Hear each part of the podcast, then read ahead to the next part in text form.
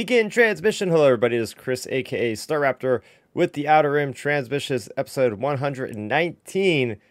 This week, it's all about Ahsoka, the long-awaited standalone kind of tie into the Mandalorian universe has now been released. We got the first two episodes to talk about Part One, Master and Apprentice, Part Two, Toil and Trouble.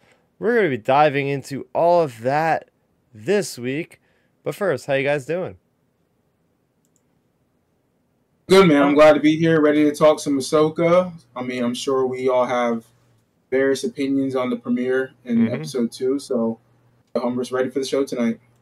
Heck yeah! So, what about you, Ben? Oh yeah, I'm I'm excited to talk about Ahsoka. Watched it a few times this week. Um, had some interesting feedback from different people I know, like in real life, um, enjoying it. So it was a, a pretty good week, and you know, was looking forward to getting on here to talk about it. Yeah, so we're gonna be kind of foregoing our usual banter because there's just so much to get into with these two episodes. It was basically like the length of a movie.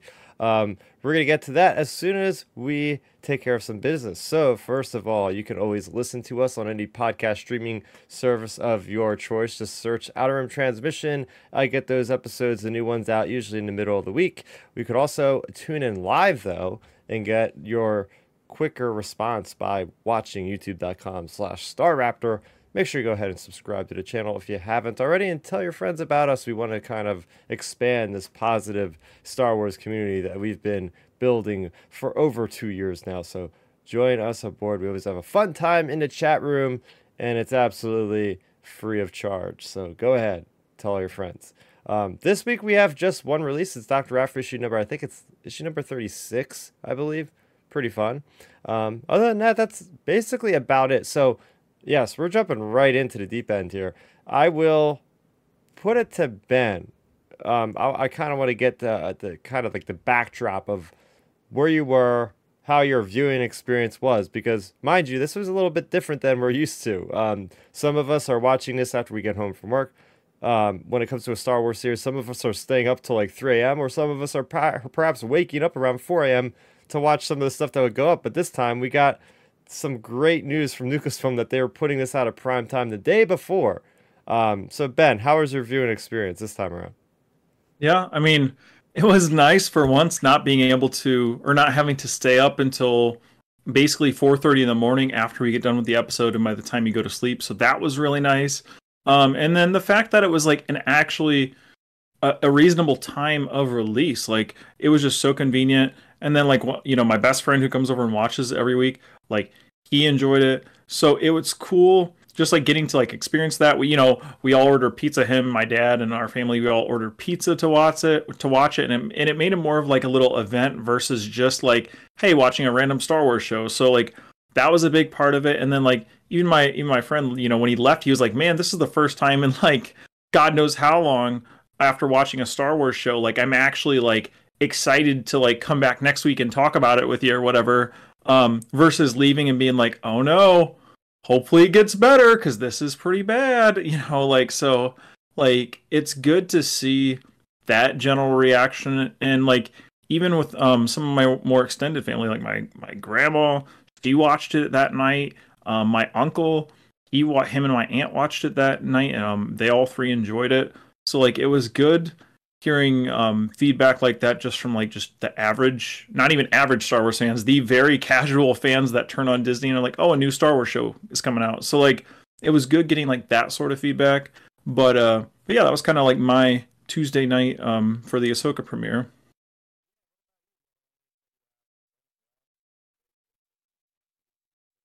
You're muted. Okay, I'm somehow muted when I didn't realize I was. That's uh take a shot, everybody, if you're, if you're playing along, drinking with me, doing the mute game. Um, but yeah, Milton, I know that you're fortunate enough to get the, the following day off. Uh, usually, you have to get up really early in the morning, and you're very busy with your with your work. Um, how was your viewing experience with Ahsoka? Uh, it was good. Like I said, it was nice to watch it like the following day, mm-hmm. not have to, like, you know, have a time constraint. You know, when it comes to rushing. Um, overall, I had I had a good time with it. I mean, do I have some issues with the show? Yes.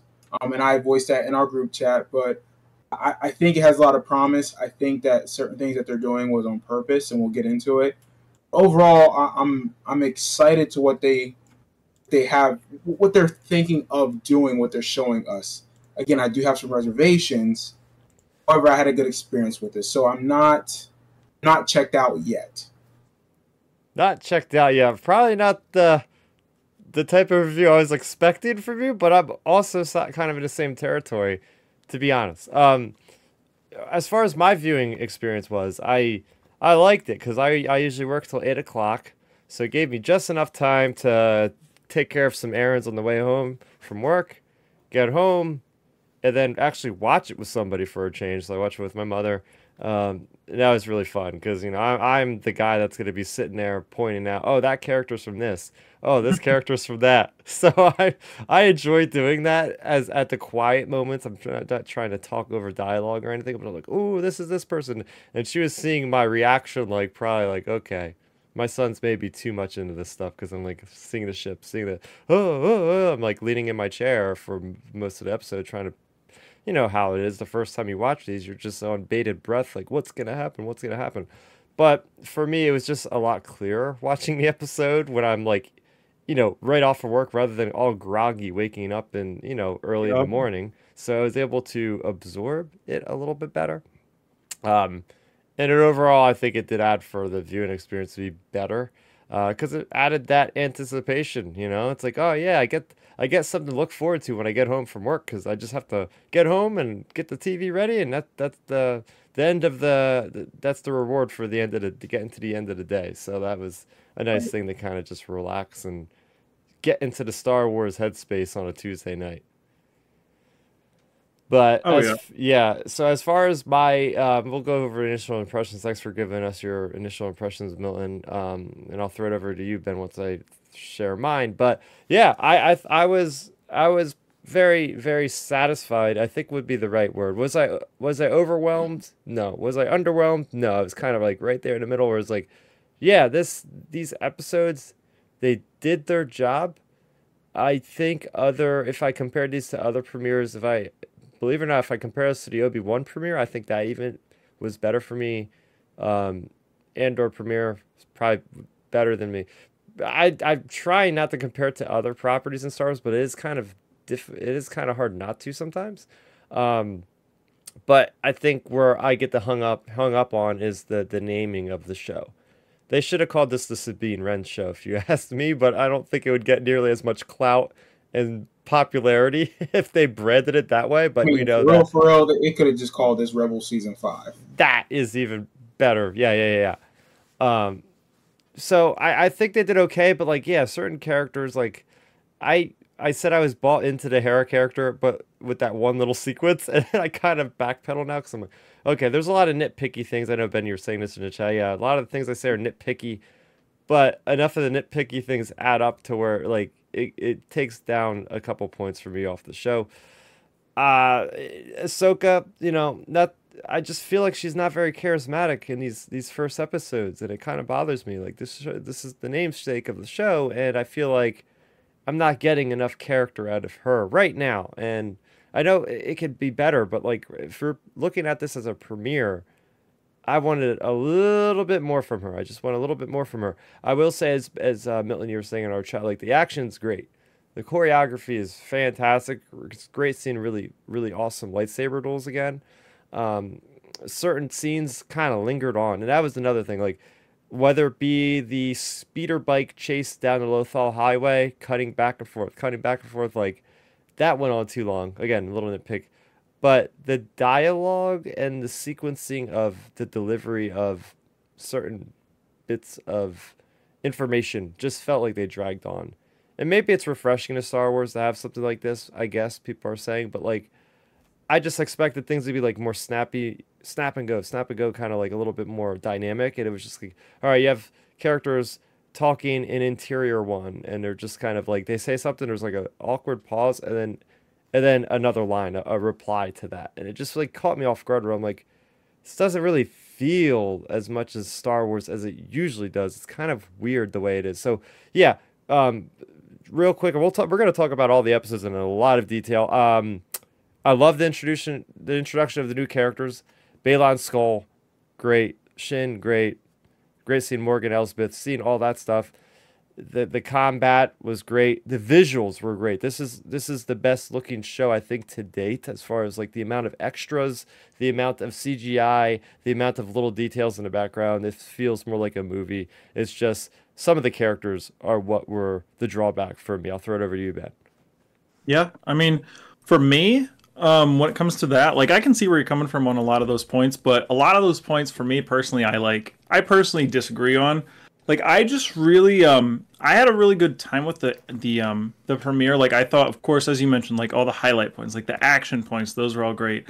Um, the fact I don't, I don't think we mentioned it yet. I loved the opening crawl to help set the tone Ooh, yeah. more, especially yeah, yeah. with it being in red. Like I thought that was, um, I thought that was really well done, just because, again, like I think a lot of these decisions they like Dave um, and um, what's her name? Carrie Beck I believe. Um, those are like two of the main people involved on this show. Like you know they I think a lot of the decisions they made for this this premiere is focused around catching a lot of the general audience up to speed with what's going on who our characters are like generally speaking. Um, you know you have to establish Sabine as kind of like a rebellious character which you you get that basically you have to um, establish Ahsoka as a, a, skilled Jedi, which you know they showed her skill against the like HK droids. Um, so like, you know, you have those general things, and then you have to establish of, of Hera, of course, as like you know a Republic general, and like her being kind of like the moral compass character, like she was in Rebels. You know, they do that. Um, so you know, I think those were a lot of the reasons for the pacing um, and just the overall editing of the episodes is for like a lot of the general audience members because you know us as hardcore Star Wars fans, we're looking at this and we're just like wanting to jump right into like yep. hit the ground running Rebels yep. season 5 mm-hmm. and you got to remember like that's not where we're at. Like that's not where we're at at all because Chris's mom and my grandma have never watched a minute of Rebels other than on accident. Like so so you know so like that's that's the big thing I think a lot of Star Wars fans forget about is like if you're talking if you're talking Star Wars online, like on Twitter, on YouTube, or whatever, you're in the minority of the overall viewing audience um, for a lot, for the most part, um, because you know the average people don't. So like that's that's where I think the big disconnect is. Is like um, you know Dave even mentioned you don't have to watch Rebels to understand what's going on. Like he mentioned that months ago. So it's just like I think that's where a lot of the decision making came from and then I think like with me, when it came to a lot of those moments, like with Ahsoka or Sabine, like when they were like lingering on those characters more, I think, anyways, like it was feeling like more, um, more like character reflection moments than uh, moments that that were necessarily like just a quick snappy edit and move on. Like I feel like they're more meant to be more like you know, yeah, character reflection moments. Um, but yeah, so like overall for me, like I thought the premiere was really good. Um, to me, it was the best premiere like by a mile since Mandalorian season two. I don't think like I even I even watched um just for like a fun exercise this week. I watched the premieres of the other shows. Oh. Um, just to like that that would have been my week in Star Wars if we would have started that um started with that. But yeah, so I watched the premieres of the other shows, and like I and then I watched this one again actually over the um, hmm. weekend with my with my cousin and and I just uh yeah like for me I feel like this was the most interesting premiere from a standpoint of like action, um, solid characters, uh, and those type of things, and then introducing a new threat and just the fact. Um, I think they did a good job of like sewing the threads of the potential threat of Thrawn, like the last Imperial Grand Admiral, you know, that whole spiel. And then like the introduction of Baylan and Shin yeah. um, were so good. Like to me, um, that felt like the like the anti version of the Phantom Menace, like the negative oh, version yeah. of the Phantom Menace. Definitely. And then there's a then there's the other shot of them where it literally was just like a shot for shot um, remake of um, Darth Maul on the hill with the droids. Like it was um, on oh. Tatooine. Like it oh, just yeah. felt it just felt just like another shot from Phantom Menace. Like so they definitely took inspiration from that. Um, but yeah, that's kind of like my overall, just my general rundown of the premiere of like what I liked um, and enjoyed, and then of course the music. Kevin Kiner nailed oh, the music. Oh yeah, the music. Music plays a big part of Star Wars. Uh, I go back to Kenobi a lot, and Kenobi, didn't last any impression at all. No impression left by Kenobi. I, I'm sorry about the composer. I, I don't know her name off the top of my head. She did great stuff in Loki, Loki, and that has memorable. I remember humming and really driving to that song, and I wondered like what was lost in translation to the Obi Wan Kenobi series because honestly, with that series, it felt like certain dialogue scenes. It was like a, it was like a soap opera music in the background. I know that because my mother watches them daily. I'm like, you guys couldn't have done something a little bit more epic there. I mean, come on. But then going to Kevin Kiner, like we've been asking for this guy to come to the live action stuff for years now. And it's yeah. like, what took him so long? Because this is the best live action music I've heard yet in a Star Wars yeah. series. Oh yeah, well it, it always felt with Kevin Kiner, it always felt to me anyways, it was like, nah, you're the animated music guy, you stay over there. Like that's what it always felt like. And it's like now he's finally getting his shot to do live action and he's continuing to perform. Like that's it's just it's really good. Like I just I'm really happy that um that he's able to was able to do it. Um but yeah, like music, like you said, is really important. Um yeah, yeah. what what did you think about the music there, Milton? Loved it. I've always yeah. been a big fan of Kevin Kiner. Uh-huh. I mean, he's pretty much. I mean, because he did Clone Wars too, right? Oh hell yeah. Yeah. Oh, yeah. So like, because I, I mean, obviously I'm a huge fan of Clone Wars, and I love the way he used music in Clone Wars and how he transitioned it into Rebels. Um, mm-hmm. Um, I will say, um, Mandalorian's music pretty is pretty damn good it too. Pretty good. Uh, yeah. Lud, what's his name? Ludwig something. Ludwig Göransson. Yeah, he, he, did the Black Panther uh, movies, which yep. I love that soundtrack. But I would say him, Kevin Kiner, and even Michael Giacchino, who did uh, oh yeah one, because yep. I love that soundtrack. That's top five for me when it comes to Star Wars. So Kevin Kiner is probably the closest to George Luke or not George Lucas, John Williams, um, when it comes to rhythms, timing, meshing old themes with new. Um, I mean, in a lot of ways, you you would if you didn't know who he was, you would think, oh, that's John Williams' like disciple. You know, like, that's his apprentice. How how he yeah. uses music. I love the music. It stood out for me. Um, love the opening crawl. The opening crawl yeah. did get my attention. I loved it how it was in red. Yeah, it reminded me very much of the First Order. Um, yeah.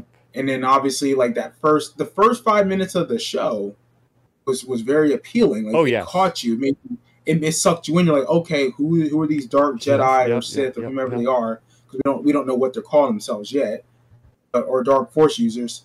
Um, it made you like, oh shit, this is actually something that's happening. Overall, I, I thought the visuals of the show looked amazing, and I'm mm-hmm. sure we'll get more specifically about what we liked. But I overall liked what I what I saw. I think my voicemail that I left you guys in the uh, group chat, it was very much like pacing threw me off. Ahsoka's rhythms threw me off a little bit, but we have to realize she is thirty something, forty something years old. So True. adults, people tend to change when they get older. She's no longer seventeen. You know, we remember Ahsoka as True. hyperactive and, and hyper focused and very talkative and you know arrogant. I mean, she's still arrogant, but she's not a. She don't have that childlike energy no more. You know, she's very much jaded. You see that, so I say that kind of threw me off. But then I have to remember, okay, mm-hmm. what she's been through. Um, you know, like I said, I, I have a lot of good things to say about it. I have some negative things, but uh, again, we'll get into this let's talk about the crawl. Man, I didn't I don't know about you, Ben, but I didn't see this coming. Did you know about this ahead of time? No, like I, I, knew a lot of things about this show, and this is definitely not one of them. Like Dude. when when that opening crawl started, my my friend and like my family, they were like, "What the heck is like yeah. like like my dad? My dad, who knows nothing, like he couldn't tell you if this was Darth Vader in this show or who. Like he wouldn't be able to tell you a thing about this show. But like he he was like, "Wait, are we watching a? Is this a he said he was like, I don't have time to watch a two and a half hour Star Wars movie. I said, no, no, no, no, it's a show. It's like an hour and twenty minutes. Um, like so, so you know, it it kind of already set the tone. Like I had to laugh because you know when he said that, but it's like it was cool because it caught everybody's attention. Like my dad was actually the first one to like speak, which was hilarious because like he normally never talks during move during shows, and he was just like, wait, is this a movie? Um, but yeah, I thought it was a really nice way to set the tone the fact that it was in the red, so it set like the ominous feeling. and then the lead in because see i was ready to um, critique the graphics of the crawl being red versus um, the traditional style because i was like wait if we go from red into ahsoka sabine or hera it's going to be weird because you're you're setting an ominous tone so we i i immediately thought we have to be going straight to either morgan elsbeth or uh, maybe even Baylan to start, and then you know it happens to be Baylan and Shin. So like I thought it was a great setup um, for the series as a whole, and to set the tone, like mm. um, to kind of like you know like to catch people up to speed. Like hey, read it, you know it'll catch you up to speed a little bit, and then um, of course just setting the tone leading into you know what we see with Baylan and Shin. Yeah, it, it's interesting because I could spend a whole episode just on this darn crawl, just from like the philosophy of it, because we know that Lucasfilm was so dead set on their ways of we're making the film special because they're the only thing now in Star Wars existence that's going to have an opening crawl. No video games, no TV series, nothing. So this is gonna like this is the first time we've seen a crawl since 2019. It's been four. Yeah, years. Dave Filoni's like, yeah, forget that. So that's cool because it really opens up the viewers into what they're expecting. Eh, again, we're getting a lot of first time viewers that aren't familiar with these characters, that aren't familiar with Thrawn. Why is he important? So we're already laying those seeds for the for the casual audience of okay, this is what the series is about.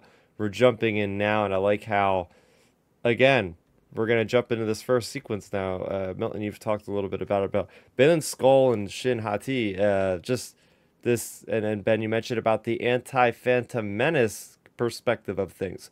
First off, I just love that we're finally getting to see the New Republic military. We know that they decommissioned like 95% of their forces, but they do have like the Home One around. They do have other big ships like this. And I like, and I was telling you guys this on the chat about how you have such a clear trajectory from where we see Ahsoka in season two, where she has Morgan Elsbeth as a prisoner.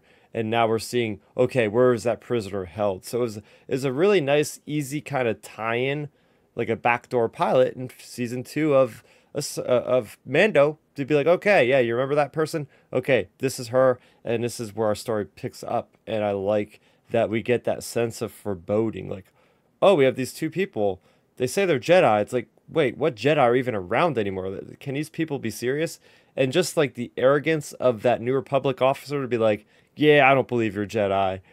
and he's like, we are no Jedi.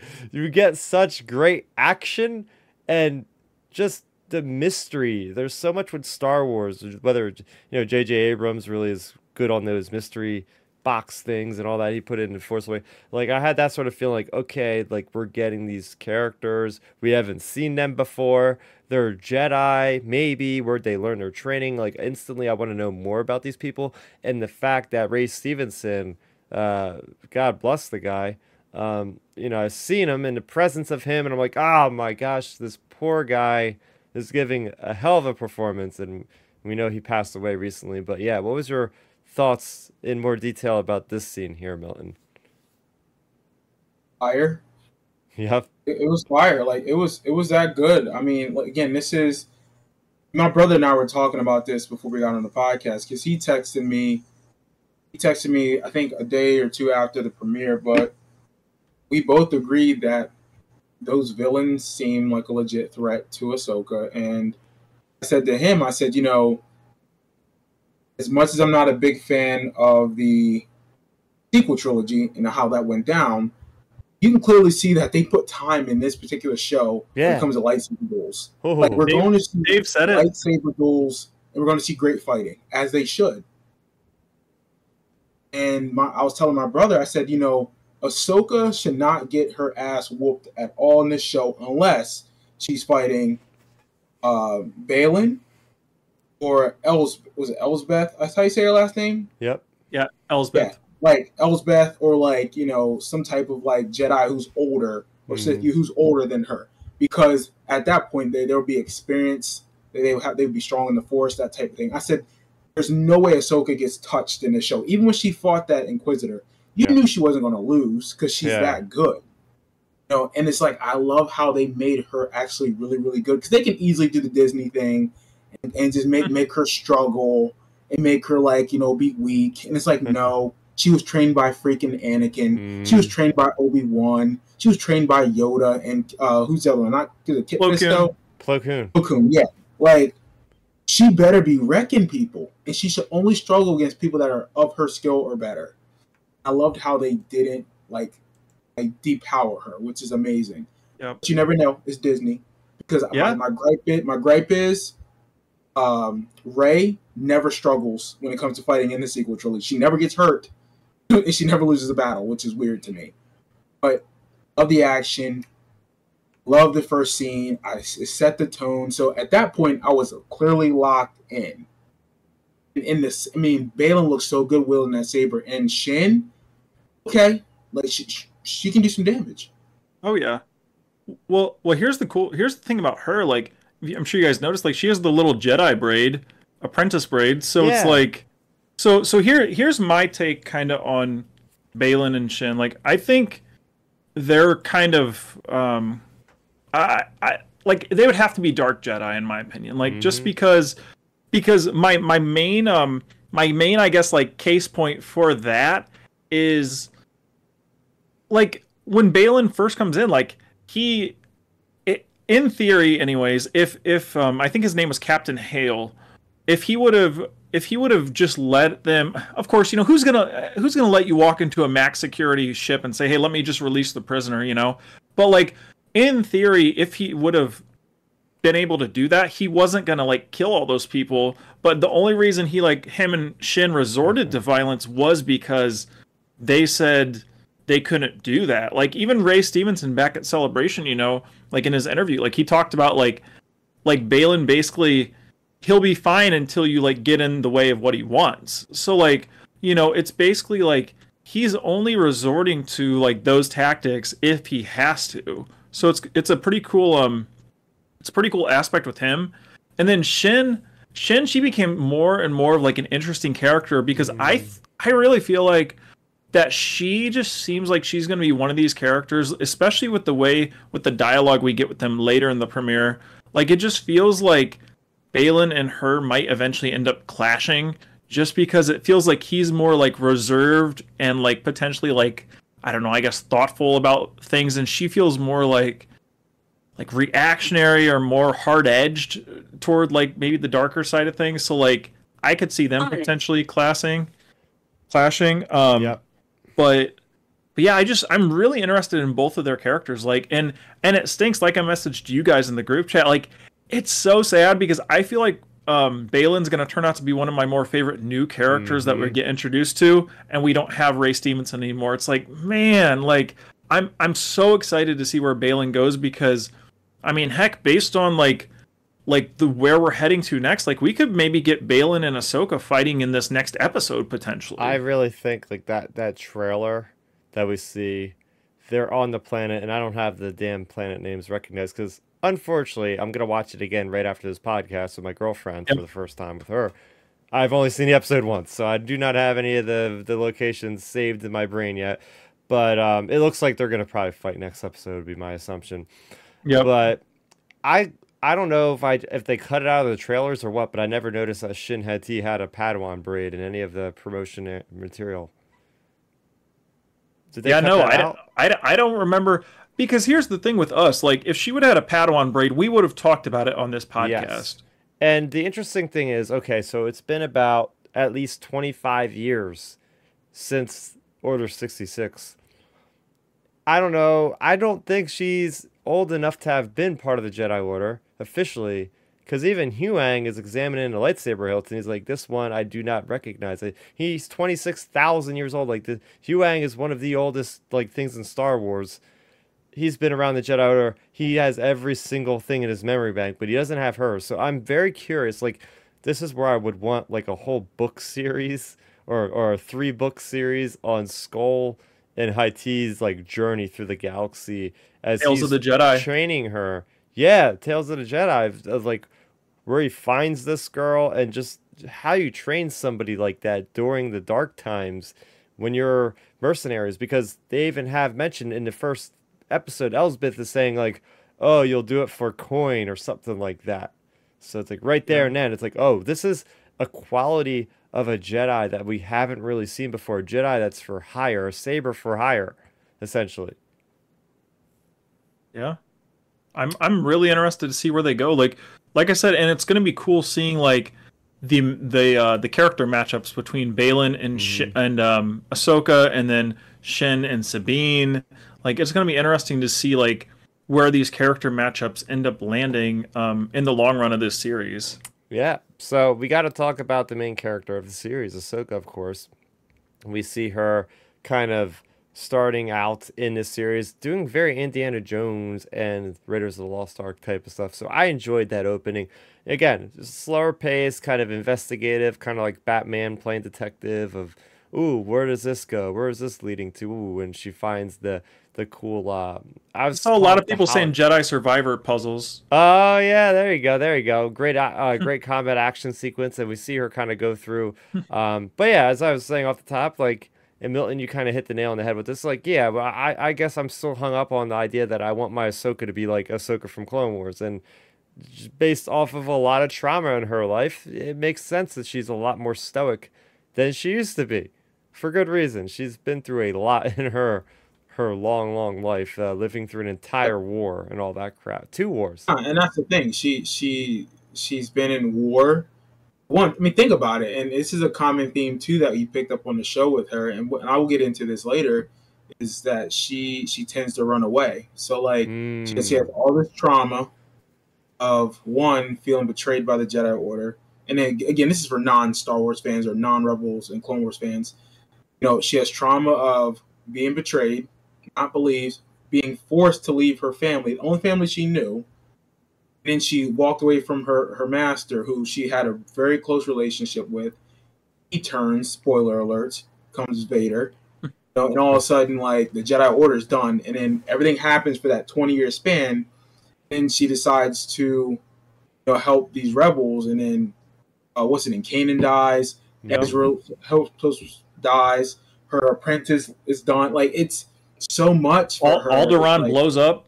Like, older. I mean, yeah, you know, like, she had because she was still in communication with uh, what's his name, the Bill rebels. In general, like, dies, all, all that stuff. Like, she experienced so much, so you don't know what's going on in her head. She, I mean, low key, she's probably a basket case. She's just better at hiding it.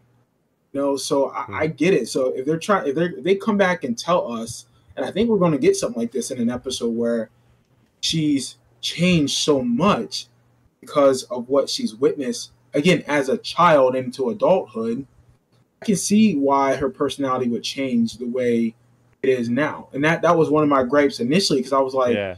she's just so like low key, like just not calm, just like cold and just like to the yeah. point. And it's like it's like, okay, Milton, you have to remember she's literally 37 years old at this point, her character. Yeah. She's no longer 17. So there you go. What about you, Ben? What was your reaction to just the overall character of Ahsoka in this these two episodes? Yeah, I mean, I just pretty much echo all of Milton's points. Like, I think she, uh, you know, like she went through a lot of stuff, obviously. And then another um point to add on to like your points as well, Milton, about her like running and like mm. failing on things. I mean, look, she left Sabine basically like off screen. I mean, we we didn't like we haven't got the full full explanation, but it sounds like she just pretty much said sorry, I, I'm I'm done with you. I'm not going to train you anymore or something. Like you know, she pretty much just fired her as her apprentice or something. So like you know, she also has that potential like failure like weighing on her, and then now she's having to like go back to this person to work with them after pretty much firing them. So it's just like you know, she has a lot of this like building and building and building. And then the thing is too with Ahsoka, I mean, I'm not sure exactly with like the way the world between worlds thing works, like with like say Ahsoka like coming back and all this stuff and blah blah blah. But like I just assumed it had to be something kind of like your uh I don't know, I guess like your back to the future. Like you can't mess with things in the present. So like she probably couldn't really mess with stuff in the original trilogy era. So like she was probably just like in hiding all the time. So you know, you have that on top of everything. So it's just like um yeah, I, th- I think there's a lot of like character things like that with her. Um, you know that that came along with that. So I would say that's why. And then I think the big reason or the big way we could potentially be getting her out of that, or at least being more hopeful because right now she's not as hopeful i would say. Like she's more stoic. I mean look when sabine like loses the map and stuff like you know mm-hmm. all that stuff it's just like a lot of stoicism because of those reasons. But i think a big part or a big character that could play a part in that of getting her back of course is like sabine's potential like journey. But of course like if we run into anakin or when we run into anakin down the road at this point um and then also Hera, like Hera's being like the moral compass figure for mm-hmm. for her potentially like giving her advice, giving her giving Sabine advice, like all these things. So I feel like Hera is going to kind of be your moral compass character of the series for all the characters. I mean, I mean, you know, the Star Wars talks so much on their social media before the show like, hey, she's like the mother of the galaxy or like all the mother like the motherly related things. Mm-hmm. And you know, Hera's playing that kind of like motherly role already. Yeah, I'd I'd argue that I didn't get enough of that actually, Ben. Um, yeah, I wish I wish I had a little bit more Hera like yeah good feel good feeling. I do wish I had more of like the um you know Milton, you know what I mean, like more of like the Diggle Oliver pep talk. I wish I would have more like the Hera Ahsoka pep talk from these first two episodes. Yeah, I mean that that makes sense. I, I mean the the thing is though, will they write it in a way where it doesn't waste time? Yep. You know? That's the if, big if thing. They write it, if they write it in a way where it's impactful and it makes sense and it's needed, sure, I'm all about it. But yep. I just don't want to get caught up in the unnecessary, you know, dialogue that we don't need. Like, just move the show. I mean, again, yeah. it's only eight episodes. Yeah. So that that's my fears with these shows. Is like, if it's the, like you have plenty of time to write these and put them together and make them perfect. Mm-hmm. It's not a 22 episode season. You have to fill it. Um, but no, that, that makes sense. I, I really think you're right. That that would have been nice to have that Hera motherly. But she kind of was doing that because she was saying like it was just kind of short. So short. She's like, well, maybe she wants to come back. Maybe she wants to be your princess. Have you asked her or some whatever she says? Yeah. So yeah, it's it's there. Yeah. So I like the whole again, a nice tie-in. This episode was to season two, episode five, The Jedi, where we see Ahsoka for the first time live action. We get this interesting conversation between Din Djarin and, and Ahsoka, and they're sitting on a log in the middle of that foresty planet. Of oh, she refuses to train Grogu. It's like that doesn't make any sense. Why would this powerful Jedi or whatever? I guess she calls her a Jedi herself a Jedi at this point in time. Why would she do? Why wouldn't she train Grogu? Now we see she had failed or walked away from Sabine. So I don't know if Dave Filoni had this planned like years and years and years ago. Maybe this was an idea he's had for season five of Rebels and animation. This was a storyline. And as we know, that originally the Mandalorian um, and it's basically Dave Filoni went up to Kathleen Kennedy and was like, "I'm writing this," and Jon Favreau was like, "Let's make a live action Star Wars thing based on Mandalorians," and Kathleen Kennedy's like, "Let's just meld the two stories you guys are making together." I think this is like this is obviously the Dave Filoni story that he had in mind, and Jon Favreau's series is like leading into this one. So I thought it was pretty cool how we're getting um, just again more tie-in to direct tie-ins to like previously, and this is where this is specifically like a tie-in series. Like yes, you could watch a series without watching The Mandalorian, but now we're getting more of a character arc when you have already watched The Mandalorian. So I appreciate that kind of like I don't know if like retroactively inserting this or if they had it planned all along, but pretty good stuff there. I want to move on to Sabine Wren. So this was the talk of the town when we got that trailer and we got the big bomb drop where it was like, we know that Sabine is the apprentice of Ahsoka. So, Milton, I'm going to throw it over to you. What did you think of Sabine, the character? What do you think of uh, Lisa Bordura? I, I forget her name. I'm going to have to memorize that. Uh, ben, do you know the actress's name? Um, something Lou Bar- Bordosa. Something. I, I thought. I, I think it was Natasha. Na- Natasha oh, Natasha Liu Bardoza or something. Yes. Yep, that's what it is. What'd you think of the What'd you think of the character? Uh, well, before I get into the character, the actress, um, she's she's talented. I didn't I didn't know who she was obviously before this. She's a hottie. I, I, mean, she ain't bad. She ain't bad to look at, and pretty much like they they perfectly cast her for Sabine. Like she looks, yeah, just like the animation version. I'm just like, god damn, like this is crazy. Like it was that perfect. When I see her, I'm like, oh, that's Sabine. When I when I look at Hera, I see Obi Wan's wife. I'm saying so. Like, I ah. mean, like, no, I mean, I'm not trying to be ignorant like that, but it's like, like, old girl looks exactly like her counterpart from the show. So, and, and it makes sense. Um, but nah, she she fire looking, you know, but she's very talented. Um, sure, I'm sure my girl's gonna think that's like obnoxious me saying that, but it's funny. um, nah, like overall the character, I like the character. I mean, it, yeah. it made sense. She was very consistent to what she was in the animated show. She was arrogant. She was cocky. She was impulsive. Uh, she was she was very caring and supportive of her team. She just does it differently. She goes about it differently. Um, again, that's that's consistently been Sabine, whether it's animation or live action. So I will say they've so far, Dave has written that character pretty consistent. So I, I really can't complain about how he's written her thus far. Now, obviously, if she if he writes her completely different than what we're used to, hopefully there's a reason for it. But I don't see it. I still think he'll keep it consistent. Um, I haven't seen any complaints online about a particular character when it comes to how she's playing it, because you know, the internet and Star Wars fans are they can't always please them. But um, no, I, am fine with her. I liked how I liked how she portrayed the character. I love that she's able to use a lightsaber. The only thing is, don't give her the force. Don't give her the force. Like don't don't make her a quote unquote an actual Jedi. Like that's mm. just not needed because they, there was never a sense of it in the animation of the animation. Like she, I, I, I believe she can use a saber because of the dark saber. That makes sense.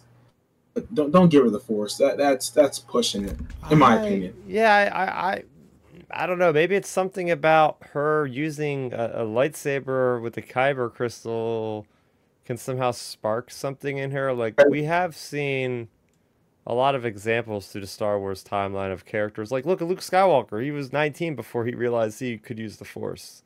Look at. Oh, I, I thought in the comic books he was when he was a kid he was using it unintentionally like, oh. because of his senses and maybe. maybe I thought he was able to like do certain things because of the Force. He just didn't know it. True. Um, yeah, I, well, I, am not sure. I'm not sure. I can't remember. Well, well, but then kind of like on the same foot of that though, Milton. Like not to like not to like um counter your your point there, but like but Anakin like Anakin using was unintentionally using the Force in pod racing. That's the only reason he was able to do it as a human.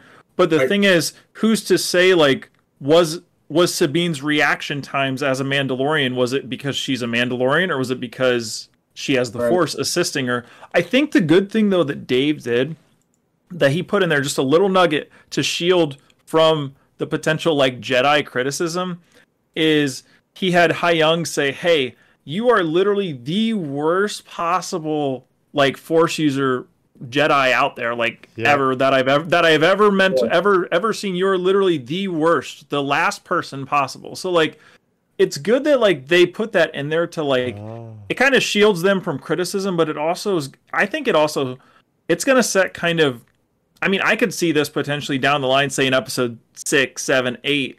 Like if Sabine hasn't been, you know, I don't know, throwing shit stuff around with the Force, and people being like, "Hey, why isn't she using the Force?" Blah blah blah. Oh, well, it's because yeah. Dave already put that in the series. Like he already put that in there. Mm. Like, hey, she is the worst possible Force user. Yeah, I mean, right.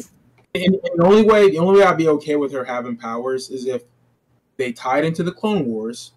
Because do you remember whenever the whole the dark saber was first introduced, they talked about the first Mandalorian Jedi. But yeah, yep. yeah, yeah, yeah. whatever clan that was. Tarre Vizsla. Tarre Vizsla. Yeah, is, is, she part of that clan? Well, here's the thing. What happens if she's the, the long lost ancestor of that specific that's, guy? That's what I was about to say. Yeah. I was about to say that if she if, if they tie it into where he says, okay, she's the lost long ancestor of the first Mandalorian Jedi clan, whatever. All right, that's cool because I've seen it. Like I've seen him put it already in the show. Yep. That would make sense. I'd be totally fine with oh, that. Yeah. They, they need to do it. I, that's how I would write it because that's a nugget that true fan Star Wars fans know about. But then I would say to an actual fan, "Well, who the hell is this?" Go back to this episode of Clone Wars. They explain it pretty clearly. Mm-hmm. And the cool, well, the cool part about that too, Milton, is if they do go this route of having her become a Jedi, for a lot of the general audience members, I don't know, like like your girlfriend watching or Milton, your mom or whoever, they'll probably just see her and be like, "Oh, cool, a, a lightsaber wielding Mandalorian clad character. That's pretty yeah. awesome." Like you know, like that's you know that that's that that'll be a lot of people's um like the general people's viewpoints and you know us as fans could be like appreciating it more if they like take it that ancestral like um lineage route so like i think that's really good and like for me the big thing with her character was i loved her introduction like i saw some mm-hmm. people nitpicking about her music i love yep. the intro music of her on the speeder bike because cool. it felt like sabine and chris correct me if i'm wrong but i saw some star wars like just random star wars people on twitter talking what is her is the music that was playing was that like an in universe thing from like either Jedi Fallen Order or Survivor or like or oh, really? or something or another. I saw someone saying like the music that was playing was music that was taken from like another game or oh. it might be, it was like an in universe thing or something. I mean, it certainly sounded like it would fit perfectly in um the the Koboh Tavern in uh, Jedi Survivor. Yeah. okay, that that that might be where it's from because I saw a lot of chatter. Like I saw that on several different like review videos, people bringing that up. So it's from something in universe. So I thought that was cool, like a cool incorporation of it. Mm-hmm. And I just loved, you know, like I said, her introduction. It felt like Sabine's character, and then yeah. like the fact that you know when she fights Shin, like that like was her character like i don't know it's cool that she still could like fight even though she's not a full-blown jedi like she's still a warrior like yes. As and, and here's here's something i really didn't like about the episode.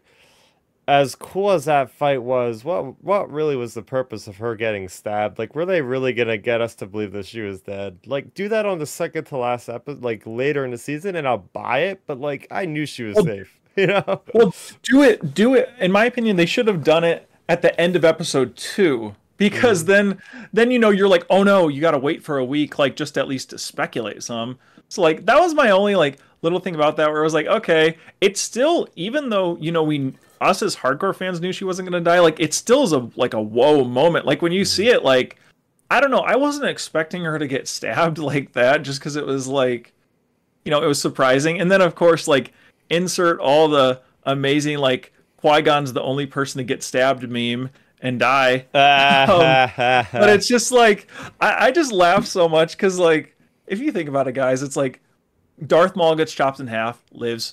Emperor gets exploded in the Death Star, lives basically.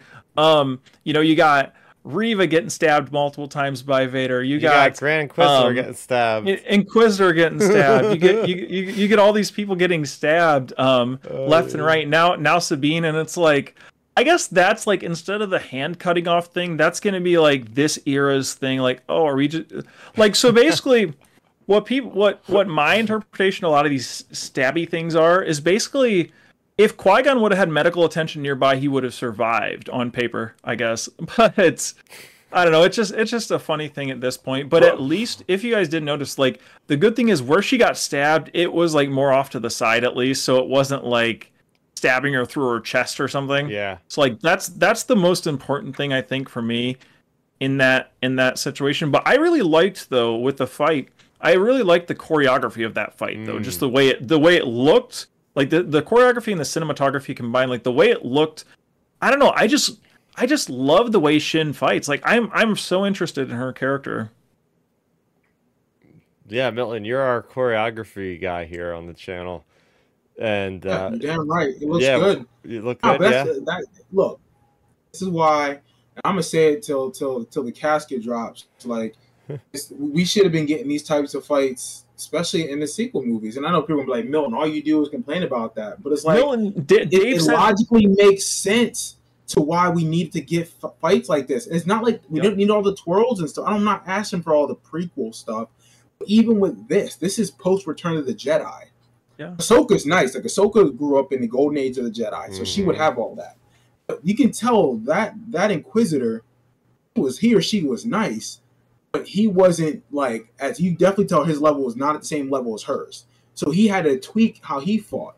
You see how um uh, Sabine was fighting. She was very much like Luke Skywalker from Empire Strikes Back. Yep. On her saber and fighting like that, which is a cool because that makes sense though. She's very much basic he's more like probably offensive, not really defensive like he was in Return of the Jedi.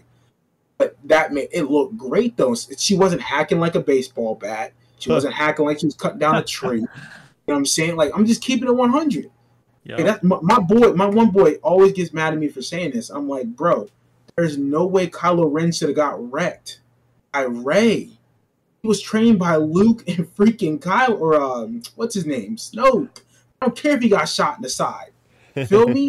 well, hey, he, yeah, like on paper, on paper, if you think about it, that'd be like if we threw Luke from A New Hope into a lightsaber fight.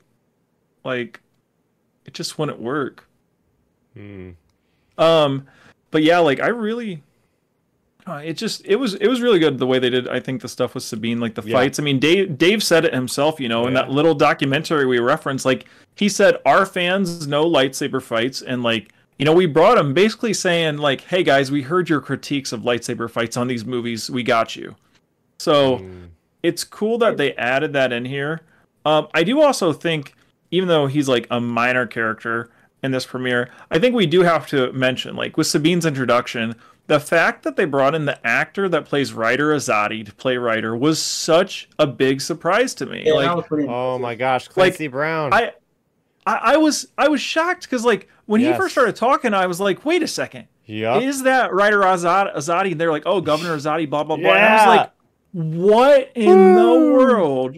Like it was it was shocking to me. That also gives me hope. Come on, bring in Hondo in one of these episodes. But it gives me hope that we might see some of our other like rebels side characters Dude. as well. And the good thing is like with this with Dave is like he's like okay for us us three here and our, our listeners and everybody else in the star wars online fansphere it's awesome getting ryder azadi but it's good that they use him in a way where it's not like oh you have to watch rebels to get it. All like all chris's mom needs to know is he's the governor of lothal. That's it. Like mm-hmm. so it's cool. It just adds more value to us as hardcore fans but then the general people like our parents and stuff they just get that he's the governor like, dude, did you guys did you guys uh, get the reference to Jai Kell, the the guy that he introduced? Yep. He's one of well, the cadets I mean, from the Rebels episode in season one when uh, Ezra infiltrates as a cadet and they're training, and, and that's like one of his like little people he's he's going up against. Yeah. Right. So yeah, they definitely it's nice getting those little acknowledgments um, to the wider Star Wars galaxy. But yeah, I I loved Ryder Azadi and and just the fact that Clancy Brown obviously they must they modeled the anime character after him, so it's like he fits right in there. And immediately I'm like, I don't remember him having lost an arm, so now I want to have again more backstory. Give me a comic book on like the the taking back of Lothal from the Empire or the defense of Lothal from the Empire, because in Battlefront 2 you're on a mission in Bespin. You're as you're playing as Iden Versio, and Del Meeko's talking to you, and he he's talking about like the Empire has control of Lothal at that point. So I imagine that there was probably like guerrilla war going on that yep. planet for like the last like six seven years, and he's the guy that's leading the charge. He's he's sacrificing a lot, including his arm, to keep his nation, his country safe, and all that sort of thing. So yeah, really appreciated that. Now since we got into Lothal I do want to break out and talk about the two major locations that we go to in this series. So, what were your thoughts on Lothal, man? Just the overall scope, the look of it, everything. Yeah, I mean, I thought it was done really well. Like, I, I've seen the picture floating around online a lot. Um, there's some shots of Lothal that are side by side, like 100% taken from Rebels. So it's cool just seeing like how accurate they got it and the fact, guys, that this was all shot in the volume, you know, like it's really? like it's crazy to see how good it looks. Like to me, like not to like throw shade at Kenobi, but come on, Kenobi, you look at that show and then compare it to this show, it's like how did this show get shot in the volume and that did as well? And you know, it looks drastically different. Different. So like it's great seeing how good like Lothal looked. Like I said, it looked screen accurate to Rebels. So like, you know, it just it makes like like I said, I really feel like Jon and Dave, like the way they do these things, like it really feels like they, um, you know, they have a good grasp on how to, you know, do things to make hardcore fans appreciate them, like you know the look of Lothal, but also you know general people, you know, it looks like a really good Star Wars planet. Yeah, I I like the detail to the capital city and the spires the way that's actually translated to live action is just the exaggerated nature of the animation and just having that that look the way it does, having it remind me of the special edition of, of Cloud City in Empire Strikes Back, mm-hmm. where you see the mm-hmm. Falcon like entering for the first time. It's weaving through all the buildings. I got a lot of nods to Empire Strikes Back there. It's just a really beautiful city, and then we go to multiple locations. The tower that Sabine lives in, the highways that she's flying across, like just they did a great job with that planet. Milton.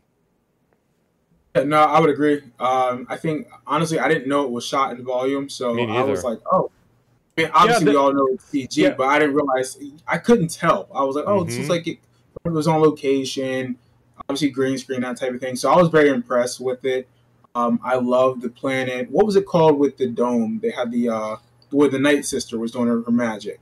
Dark Yeah, I love that particular planet. I know it was very basic like the out the outside of what we are looking at with the uh, it was like on like a rock part and like the forest. But it had that spooky feel or whatever, you know. It had that spooky feel. I love how the palette was shot with the color. Um, so now I, I, was impressed with what we were getting with these planets. I think we'll get more of that, um, just because I feel like Dave is very good about wanting to show more color in Star Wars and more like different types of environments. So I, I was impressed with it. I couldn't really complain about that.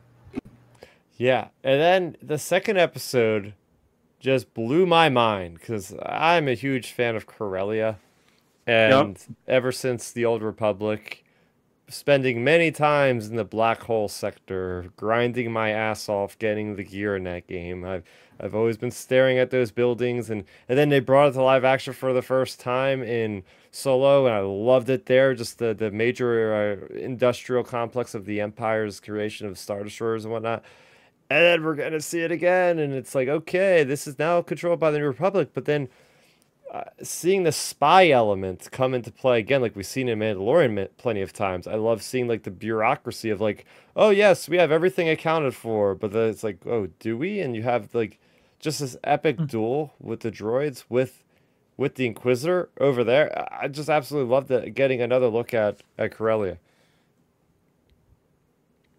Oh yeah, like, yeah. I thought that was actually. I'm glad we got to see that, just because I feel like in Solo we got a good glimpse of it, but not really expanded version of that planet. I think this particular episode really expanded on what the shipyard looks like, you know, and what the Empire was using that planet for. So that really stood out for me. So I really enjoyed seeing it. Yeah, it's great to see Star Wars in, including these major locations in the series. Like, how would we ever expect? That they would th- throw Coruscant in or Corellia or Lothal, like these yeah, huge that with um planets. what was it uh Alderaan and uh oh yeah yeah Obi Wan Tatooine. We've gotten every major planet basically in Star Wars. We've seen in the movies, the major ones. Our our live action series are looking just as good, if not actually better, at this point. It's just right. we, we still need to get a full like scope of Cato Neimoidia. Just saying.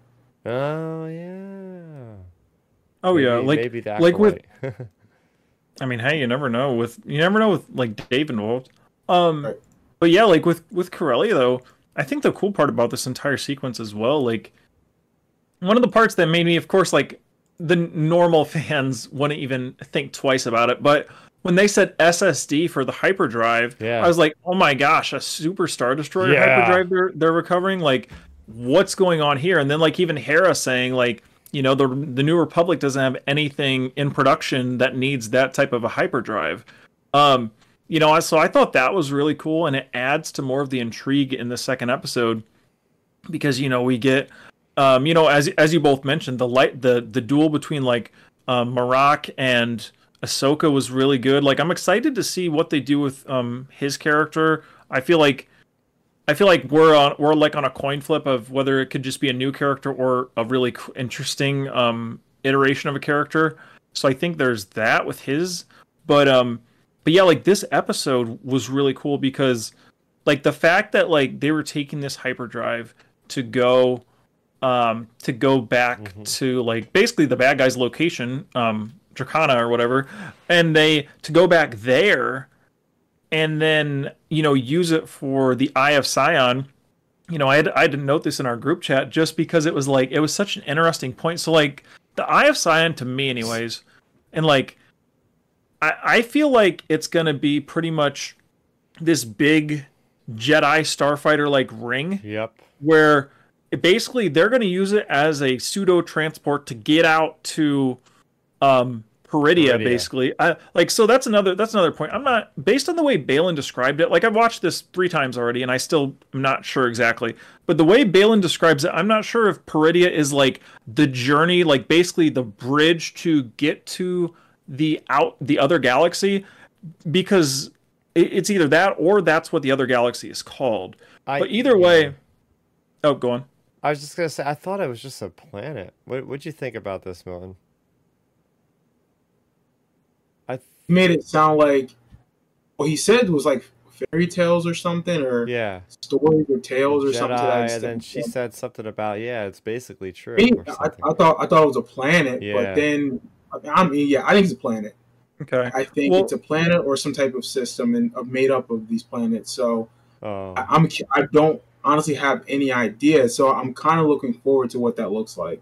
Yeah, we'll see. With me, I think though um, like I was saying though, with this whole Eye of Sion thing and going to Peridea and all this stuff, like that to me, the Eye of Sion is going to be basically probably wrapped around the Chimera, and that's how they're going to get it back into mm. our Star Wars universe. Like, if if I had to put a um, a buck down on it, I would say that's probably how they're going to do it. Because if not, I'm not sure exactly what they're using the Eye of Sion then for, other than just basic transportation.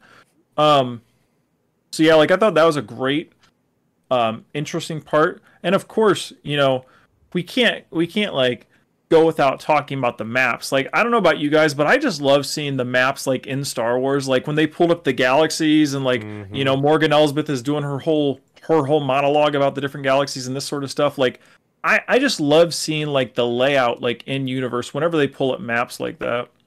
Uh, first off, before we get any further, I just gotta say, Lucasfilm, couldn't you have named that device anything different because Eye of Sion, I, am automatically think of the Eye of Eye of Sauron, which was basically this like spokesperson for Sauron at the Black Gate in Mordor. Mm-hmm. And I'm like, mm-hmm. really? Like, well, that's what they named this thing? Come on! I mean, you got Filoni who loves Lord of uh, Rings. Rem- reminds me of Battlestar Galactica because the Cylons, like the evil like robots oh empire of that particular. So I mean, it's Sauron or Cylons, it don't matter. yeah. Uh, anyway, go ahead. Yeah, yeah, but that, that that's a mind blowing thing, guys. That is there other galaxies like this galaxy. So, so, from my knowledge, what I know when it comes to the unknown regions, uh, the unknown regions, and I learned this from the canon Star Wars Thrawn Ascendancy trilogy, was based all in the unknown regions.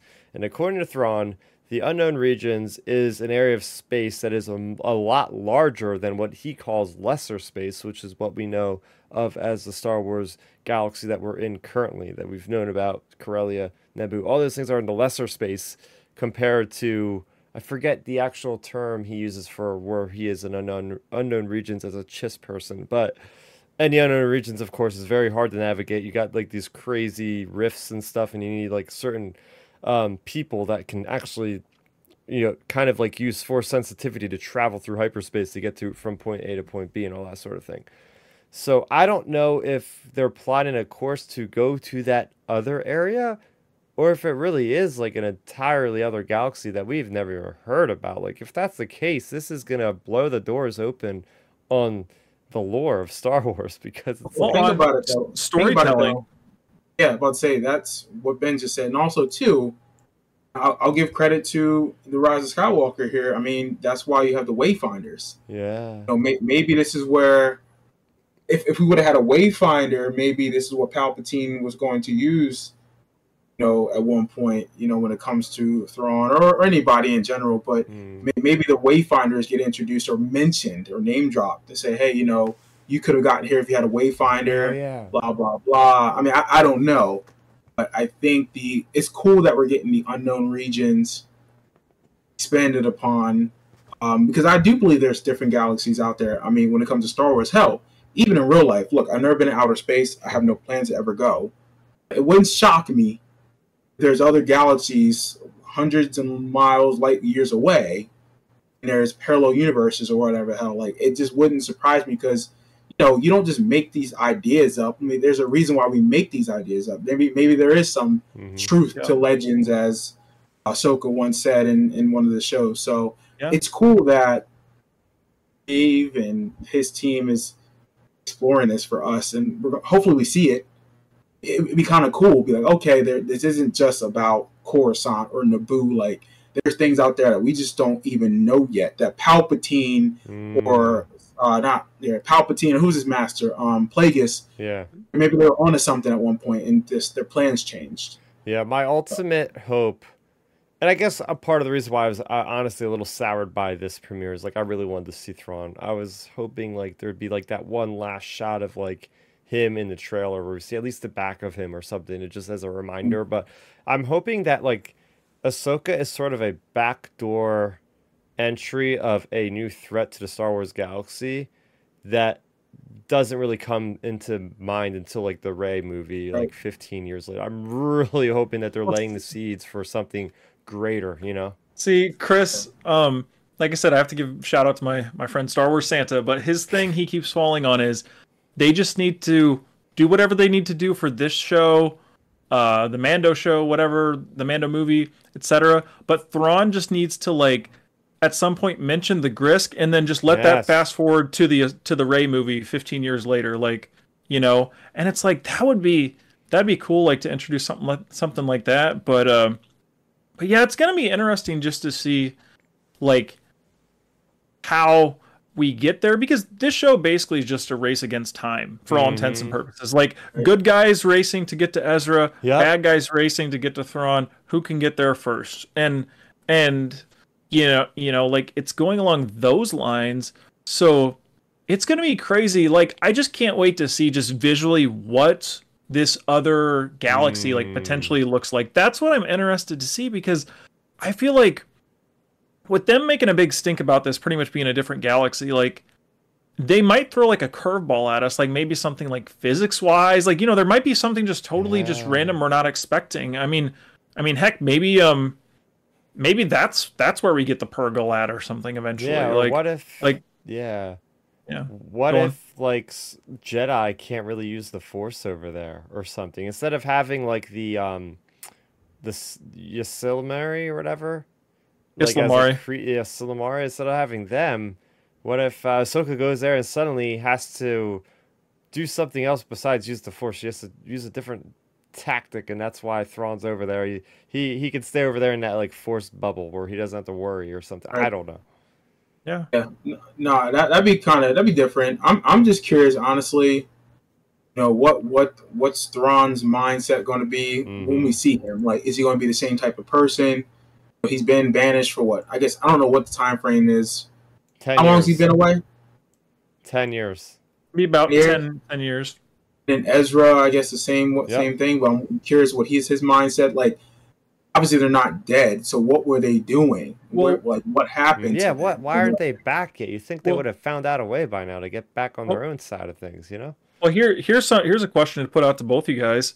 Gosh, I'm just taking over asking questions now on the podcast. But but um, here's a question to ask both you guys. Talking about Thrawn and Ezra, how this springs springboards me into the next character, Morgan Elsbeth. Oh, yeah. How how is Morgan Elsbeth contacting Thrawn? Because mm. she she literally said Thrawn's reaching out to me through time and space. Um, so like, is this just her just saying it like, um, like you know, like dramatically, or is it is she somehow I don't know, like, like are we gonna get a mirroring of Kallus and Zeb?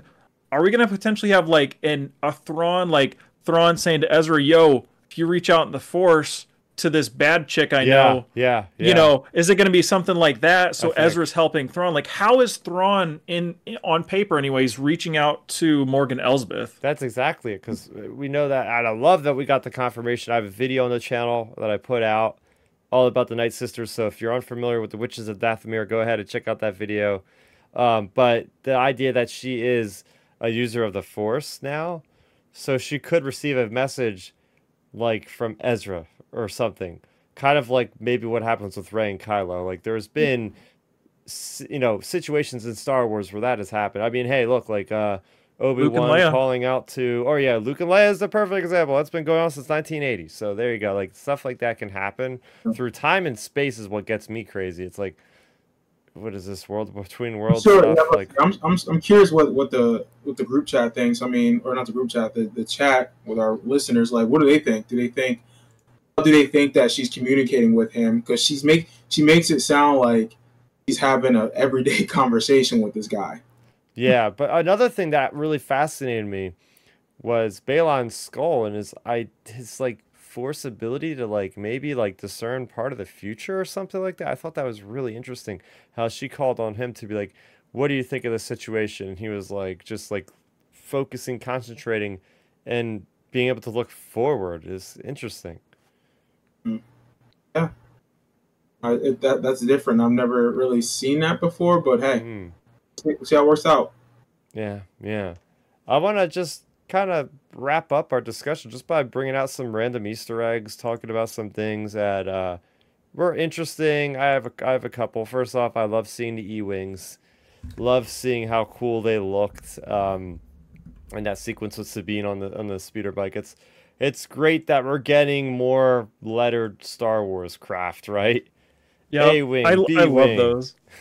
You got the uh, U wing, Y wing, X wing. Like it's just fantastic. Great design too. It it evokes like some things from um, I think it's like Kyle Katarn's ship kind of looks like that a little bit. So yeah, I loved I loved the inclusion of the of the new Star Wars design.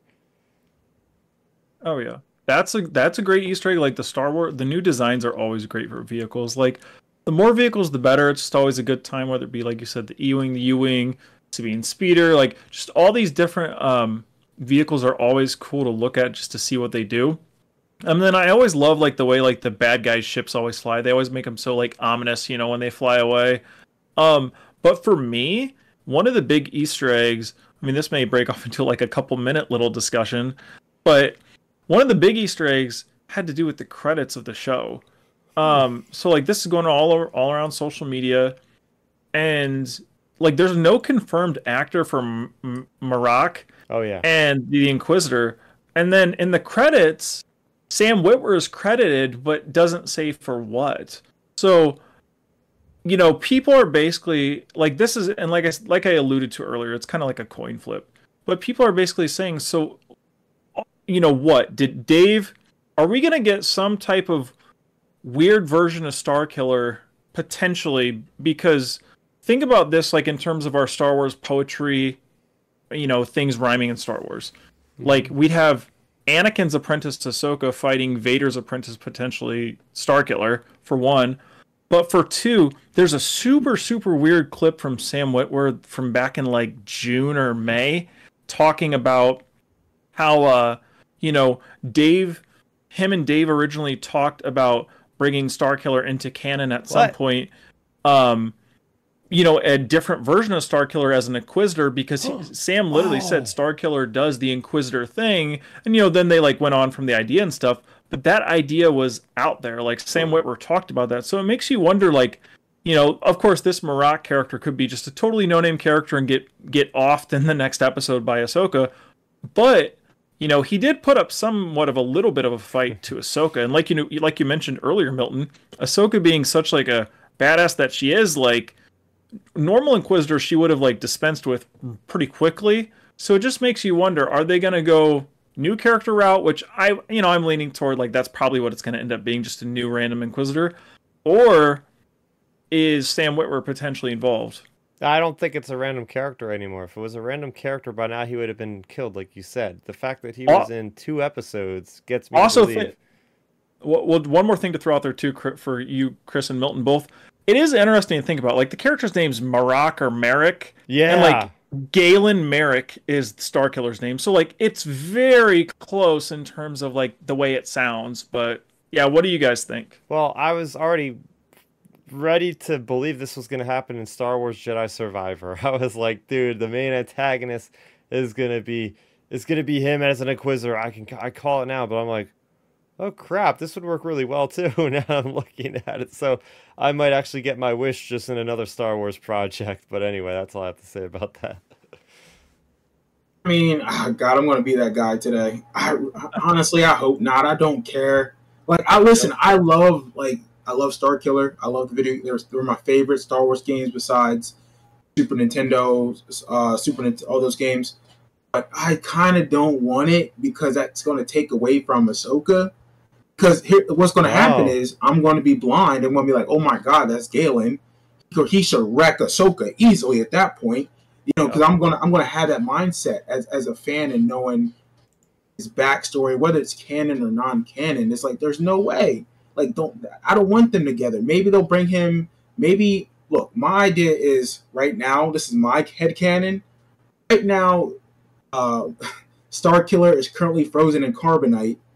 Will be unlocked in the Rey movie in like 20 years. so like, like so, so happen to accidentally find him frozen on carbonite. That that's my head canon. I don't want him in the show. I just think it would be a really good foil for Ahsoka that I'm thinking about it. Like you have two apprentices uh, basically trained by Anakin at different times of his life. Like yeah, she could literally come to grips with like his experience with with Vader training him versus her experience with Anakin training him and they could have similarities and they could discuss like what it was like and where they're at now and their psyche. And I think that would actually be mm. like a really good, like them fighting, and then all of a sudden, like somebody says it, like Anakin said this, and, yeah, and then they let their guard down, here's, and then he takes off his helmet and it's like, I am Star Killer. but look, I'm, I'm, gonna say this, and I, I might poo poo on you guys' brain. I'm sorry.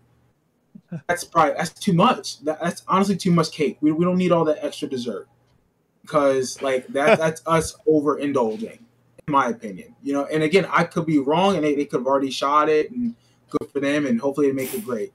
I just feel like Star Killer is a character that needs to have his like his his day by himself. Like he's a character that is still well beloved by the original Star Wars fans and even fans that grew up with it in the um in the uh, late 2000s, you know, whatever. Like you got to give that character his own like thing. Mm. I just feel like that's just over like compacting the show with him. Because I tell you right now, I'm going to be turned off away from Ahsoka and more focused on Star Killer if we get him. But I, I think, I think this this show shouldn't do that. Here's, Star here's Wars. Can I say it real quick? Yep, Star, go, go. Star Wars has so much history of doing this. Like I just said it before. Like they introduced Ahsoka, who is like this character that was like, oh my gosh, in, in Mandalorian season two, it's like oh my gosh, like no one cares about Mando because we got Ahsoka, and then she went away for a little bit, and then she gets her own series. Like, what happens if they introduce Star Killer now and they give us a new Force Unleashed game in like two or three years?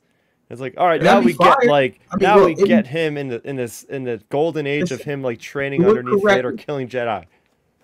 Right? If, if they do it correctly, who I will not even hate. If it, if they write it perfectly and it makes sense within the canon, great However, I just feel like that can be really murky if you try to tie it into like the into what we're doing now. It could uh, be uh-huh. murky, and I could be completely wrong. That's why I'm trying to preface it in a way where yep. if it works, it works. If it doesn't, it doesn't. I just feel like with this particular show, the focus is already on Ezra. It's already on Thrawn. It's on Ahsoka.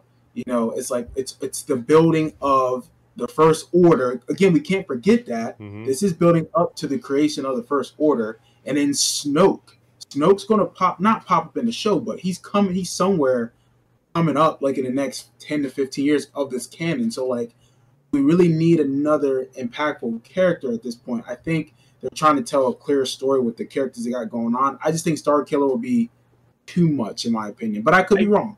I do think the way let's let's all intents and purposes, like I said, I, I feel like with this character, it's highly likely knowing knowing the way they've done a lot of things then again, you know, like you mentioned, Chris, they have introduced a lot of characters we didn't expect to come into live action.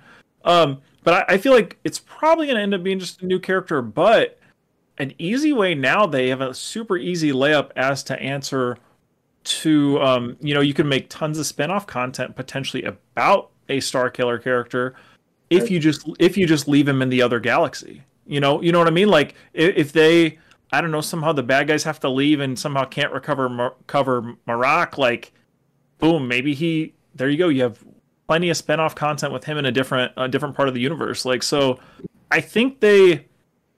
It's gonna be interesting to see how they uh, utilize this whole different galaxy thing, because it just opens up the the door for tons of storytelling. Like I said, you can throw a Star Killer out there and be like, oh, he's trapped out there. Now you can just tell stories about. It's like um like for our DC fans, it's kind of like the the Matt Reeves Batman. Like it, it's like mm-hmm. it's it's its own isolated thing with DC, okay. but it's still DC. So I feel like maybe maybe if they do something like that, because it's just it is tricky. Like you said, Milton, it is very tricky introducing Starkiller just because of like Ahsoka and then Baylan and Shin and all these characters. Um, but yeah, I mean, there's just a lot of interesting potential when it comes to this series and heck the crazy part is is you know we're eventually i mean i would say probably getting world between worlds you know so like mm. just imagine when we get that like how crazy like we talk about crazy stuff going on in these first two episodes like you know how you know you mentioned chris how crazy it is like you know all this like outer galaxy stuff talking we're probably getting world between worlds soon, sooner rather than later so it's just like i wonder what they're going to do with that Oh my gosh. Yeah, so much to so much to just anticipate. This this these two episodes really did a lot with opening up the galaxy of Star Wars, opening up the world building and yeah, I think it's time to just give our final thoughts and score out of 10. I'm going to throw this one over to Milton. Um, yeah, so overall, my impressions of the premiere in episode two, um, thought thought it was a good start. There's a lot of strengths with the show, some weaknesses, some things I really liked, some things I didn't like, and we talked about it tonight.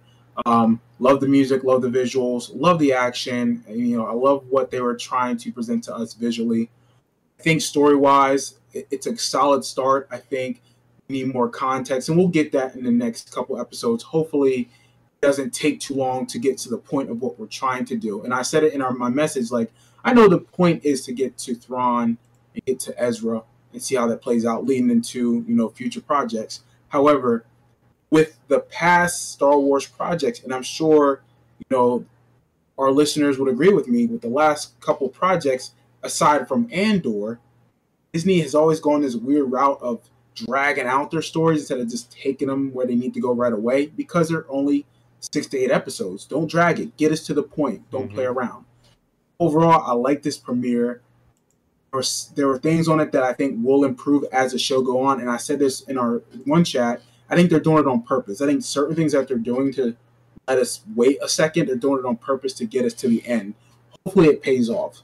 So overall, I thought these two episodes together, out of ten, I would say eight point two five. You said eight point two five. Eight point two five. Yep. Okay, I'm going to be right around you. I'm going to give it an 8 out of 10. I actually went up on my score. First reaction was like a 7 out of 10. But I look to see the achievement that they've done, and that outweighs the stuff that in my mind was more negative. So, as you mentioned, I'm pretty much going to echo what you said. Just the music, fight choreography, scale, visual effects, the just you know the the bad guys. I love the introduction of Baylan. I love the introduction or reintroduction of Morgan, giving weight to those characters, having that plot line have some kind of urgency to it, where it's like, okay, there is, as you mentioned, Ben, a race against time. The good guys are racing to save somebody. The bad guys are racing to get somebody that's going to cause havoc in the galaxy. It's simple as that, cut and dry.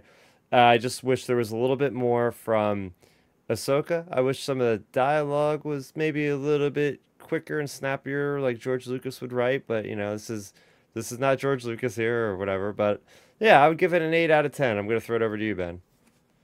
Yeah, for me, um, I really enjoyed the premiere. I thought it was a, a really good start. I love the movie feel to it, especially not mm. you know mm. not even just because of the crawl, but especially because of the crawl. It set the tone. Like this is hey, this is something new.